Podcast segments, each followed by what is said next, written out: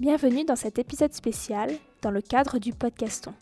Nous participons à la première édition de cet événement caritatif qui mobilise plus de 300 podcasteuses et podcasteurs. Sur le site podcaston.org, vous pouvez découvrir ces 300 épisodes de podcast sur plein de sujets différents qui présentent chacun une association. Avec Apolline et Clémentine, qui m'ont rejoint récemment sur la création des voix de l'enfance protégée, nous avons choisi de tendre le micro à l'association Enfants Bleus, Enfance Maltraitée, pour qui nous avons beaucoup d'estime. Nous vous encourageons à soutenir l'association comme vous le pouvez, en partageant leurs publications de plaidoyer, en invitant leurs équipes à faire une action de sensibilisation dans votre classe d'école, en devenant écoutant bénévole et surtout, c'est vraiment important, en faisant un don sur le site enfantbleu.org. Le lien pour donner se trouve aussi en description de cet épisode. Bonne écoute!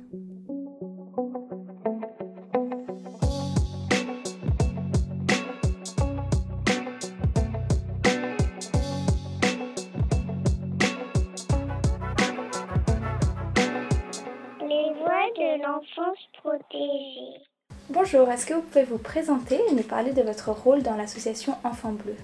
Bonjour, je suis Laura Morin, je suis la directrice nationale de l'association L'Enfant Bleu Enfance Maltraitée.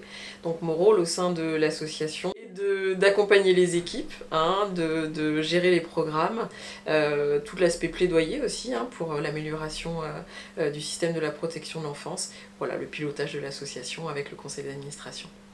Quelles sont les actions principales menées par l'association? Alors, trois piliers à l'association. Le premier, l'historique, hein, puisqu'on a plus de 30 ans maintenant, on a été créé en 89. C'est l'accompagnement des victimes, à la fois les enfants, euh, mais aussi les adultes qui ont été victimes dans l'enfance de tout type de maltraitance, donc euh, physique, sexuelle, psychologique et les négligences. Euh, donc à la fois un accompagnement psychologique mais aussi juridique. Le deuxième pilier c'est la prévention. On va dans les écoles en fait dès euh, la dernière année de maternelle et jusqu'au collège. Et le troisième pilier donc le plaidoyer pour faire avancer le système de la protection de l'enfance et les lois. De quelle manière est-ce que vous accompagnez les victimes concrètement? Alors, euh, on a une plateforme d'écoute qui est ouverte du lundi au vendredi. Euh, donc la personne, euh, l'appelant, ce qu'on appelle chez nous l'appelant, va appeler, donc soit pour lui parce qu'il a été victime dans l'enfance, soit pour un enfant. Il va être pris en charge par ce qu'on appelle chez nous un écoutant référent. Donc c'est une personne qui va pouvoir écouter, comprendre en fait hein, ce qui s'est passé pour, pour la victime. Et ensuite il y a systématiquement ce qu'on appelle des collégiales, c'est-à-dire que c'est une réunion pluridisciplinaire avec l'écoutant en charge du dossier, la psychologue et le juriste ou la juriste pour pouvoir faire le point et vraiment apporter un accompagnement personnalisé à chaque personne. Et donc cet écoutant va suivre dans la durée, tout le, temps où la personne a besoin, euh, la même personne. Ça évite de répéter et puis ça permet aussi euh, voilà, de, créer des liens aussi parfois. Qu'est-ce que ça signifie pour une association comme euh, Enfant Bleu de se porter partie civile dans un procès? Alors, ce qui est très important, alors on se constitue partie civile parfois parce que malheureusement il n'y a personne pour représenter hein, la mémoire de l'enfant ou à la demande d'un magistrat, mais principalement euh, parce que malheureusement euh, il y a eu des dysfonctionnements dans le dossier qui ont fait que cet enfant est décédé, puisque normalement le système est fait pour que cet enfant soit protégé au plus vite. Euh, donc notre but est de comprendre ces dysfonctionnements et surtout derrière de faire des propositions extrêmement concrètes pour faire avancer le système de la protection de l'enfance et que ça n'arrive plus. En 2016, l'association a publié un livre blanc composé de 20 propositions pour renforcer la protection des enfants victimes de maltraitance. Est-ce que ces mesures ont eu un écho? Alors justement, euh, ce livre blanc s'est nourri hein, de, toutes ces constitutions parties civiles, de notre travail terrain. Alors euh, heureusement, oui, il y a certaines choses qui ont avancé, je dirais euh, un tiers à peu près des, propositions. Mais là, on travaille justement à la nouvelle édition de, ce livre blanc. donc je ne vais pas pouvoir vous en dire beaucoup plus, mais en tout cas, voilà, pouvoir continuer le combat et surtout on a de nouvelles propositions aussi à faire puisque le but hein, est de faire avancer l'histoire pour les enfants. Trois ans après la première apparition du hashtag MeToo, en 2021 est sorti le livre de Camille Kouchner intitulé La Grande Familia. S'ensuit le mouvement de libération de la parole qui s'est nommé le MeToo Inceste. Comment est-ce que vous avez vécu cette période au sein de l'association?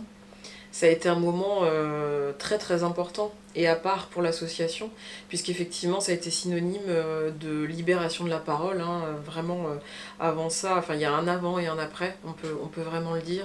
je dirais que alors, les, appels ont augmenté de plus 50%, hein, donc en termes d'activité, ça a vraiment fait la différence. Je dirais que ça a commencé au moment du Covid, où ça a été un moment très particulier pour les enfants. Les confinements a été synonyme aussi hein, de danger pour eux. Et puis effectivement, ce mouvement MeToo qui font que les victimes ont compris euh, qu'elles pouvaient parler, qu'elles n'étaient pas seules aussi, euh, et que du coup, il y avait euh, différents acteurs pour les, pour les écouter. On entend l'expression Air post-MeToo.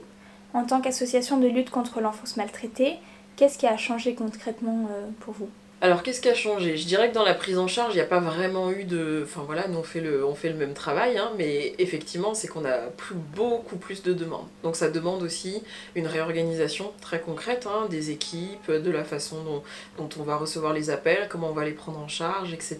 L'équipe a dû évoluer. Euh, donc c'est plus dans notre façon de travailler où il a fallu s'adapter à ce, je dirais, je parlerais ouais, d'un raz-de-marée en fait. Euh, mais on, en est ravis, hein. on se bat depuis 30 ans justement pour que les victimes euh, sachent qu'on est là et qu'il est jamais trop tard pour, euh, pour parler. Est-ce que vous fonctionnez avec des bénévoles ou c'est juste une équipe salariée qui écoute les victimes? Les deux. Donc on a les écoutants référents qui sont des bénévoles, donc qui sont formés hein, quand ils arrivent ici et qui sont formés tout au long euh, de leur présence euh, au sein de l'association. Mais évidemment le conseil euh, voilà, repose, et l'accompagnement psychologique notamment, repose sur des salariés ou sur des vacataires, oui c'est important. Quels sont selon vous les enjeux prioritaires de la lutte contre l'enfance maltraitée? Alors, pas facile de faire une réponse concise. je dirais bah, que les victimes euh, voilà, euh, aient toujours un, point de contact, un point d'écoute hein, pour, euh, pour pouvoir parler. La prise en charge psychologique, bien évidemment, des enfants. Hein. On sait que plus vite on intervient après un traumatisme et, mieux l'enfant va pouvoir grandir. donc ça, c'est très important et, on le sait, hein, il y a les, les, assises de la pédopsychiatrie là, qui sont en cours. On sait à quel point on manque de prise en charge pour les enfants. Ça, c'est important. Mais c'est vrai que, voilà, on voit dans le livre blanc, il y avait 20 propositions, on en aura 25 au, prochain. Euh, il y a encore énormément de choses que les, le personnel soignant, par exemple, puisse, euh, et notamment les médecins, euh, puissent signaler sans être inquiétés pour leur carrière. Il y a énormément de choses, hein. ça va être compliqué de, de, résumer. Ce podcast est donc diffusé dans le cadre de l'événement caritatif Podcaston qui cherche à rendre visibles des associations et nous sommes ravis de pouvoir faire cet épisode avec votre association. Comment est-ce que on peut faire avancer la cause des enfants euh, à notre échelle? Écoutez, je dirais qu'il y a trois possibilités. Euh, la première, euh, c'est d'avoir les oreilles et les yeux bien ouverts puisque chaque citoyen en fait hein, peut, aider un enfant. Euh, il faut savoir que n'importe qui hein, peut euh, s'adresser à la CRIP au 119 qui est le numéro euh, d'appel en danger à une association comme la nôtre parce que c'est notre responsabilité à tous. je pense que ça arrivait à énormément de gens de constater un comportement pas normal ou un enfant pour lequel on s'inquiète donc il est important de parler, c'est extrêmement important. Souvent, les enfants ne parlent pas, ne peuvent pas, donc il faut parler, c'est la première chose. Ça, ça fait vraiment la différence. Euh, la deuxième, je dirais, c'est de relayer toutes les campagnes euh, euh, de, communication, de sensibilisation que les associations font, que le gouvernement fait aussi, notamment autour du 119, le numéro d'appel. Et puis la troisième, parce que c'est une réalité, c'est aussi l'aide financière hein, pour, nos associations. Les dons sont très importants. Il faut savoir que l'Enfant Bleu, toutes les actions sont gratuites pour les bénéficiaires il nous faut des fonds pour pouvoir euh, financer ça. Donc euh, voilà, on est financé euh, principalement par des dons des particuliers et des entreprises. Justement, à quoi serviront les dons des auditeurs?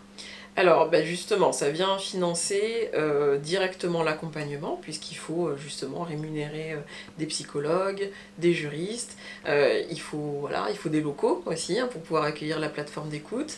Les, les, interventions en prévention sont gratuites pour les écoles aussi, donc il faut pouvoir payer les vacataires, acheter les livres qu'elles utilisent, le matériel. Donc c'est très très concret, voilà, ça va, ça va vraiment directement auprès des enfants. Merci beaucoup. Merci à vous.